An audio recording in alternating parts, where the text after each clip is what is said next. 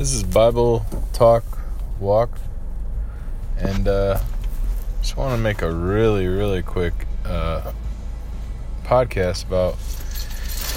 the importance of sound doctrine and the process um, to learning um, that sound doctrine. And um, I, I think the biggest thing is to continue to seek God because the context is always changing. You know, because because we're going forward in in the present, so always considering the context when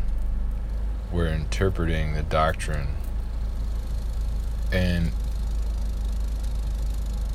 with that being said, and, that's kind of a liberal, somewhat of a liberal perspective uh, of whatever term for liberal you might, you know,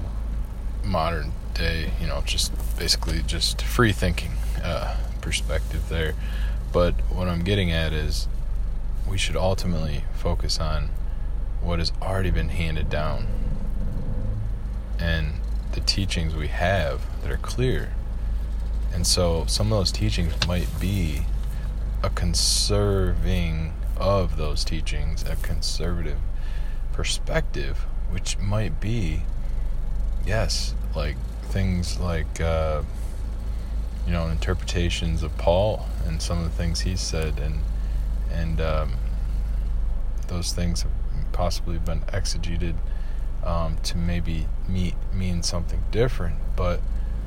um, you have to take that intention with the traditions and the exegesis of before. So it's something really, really powerful you need to look into because it's affected my life and, and changed the trajectory in many ways. So God bless, and hopefully people will be on the right side of the truth. In Jesus' name, amen.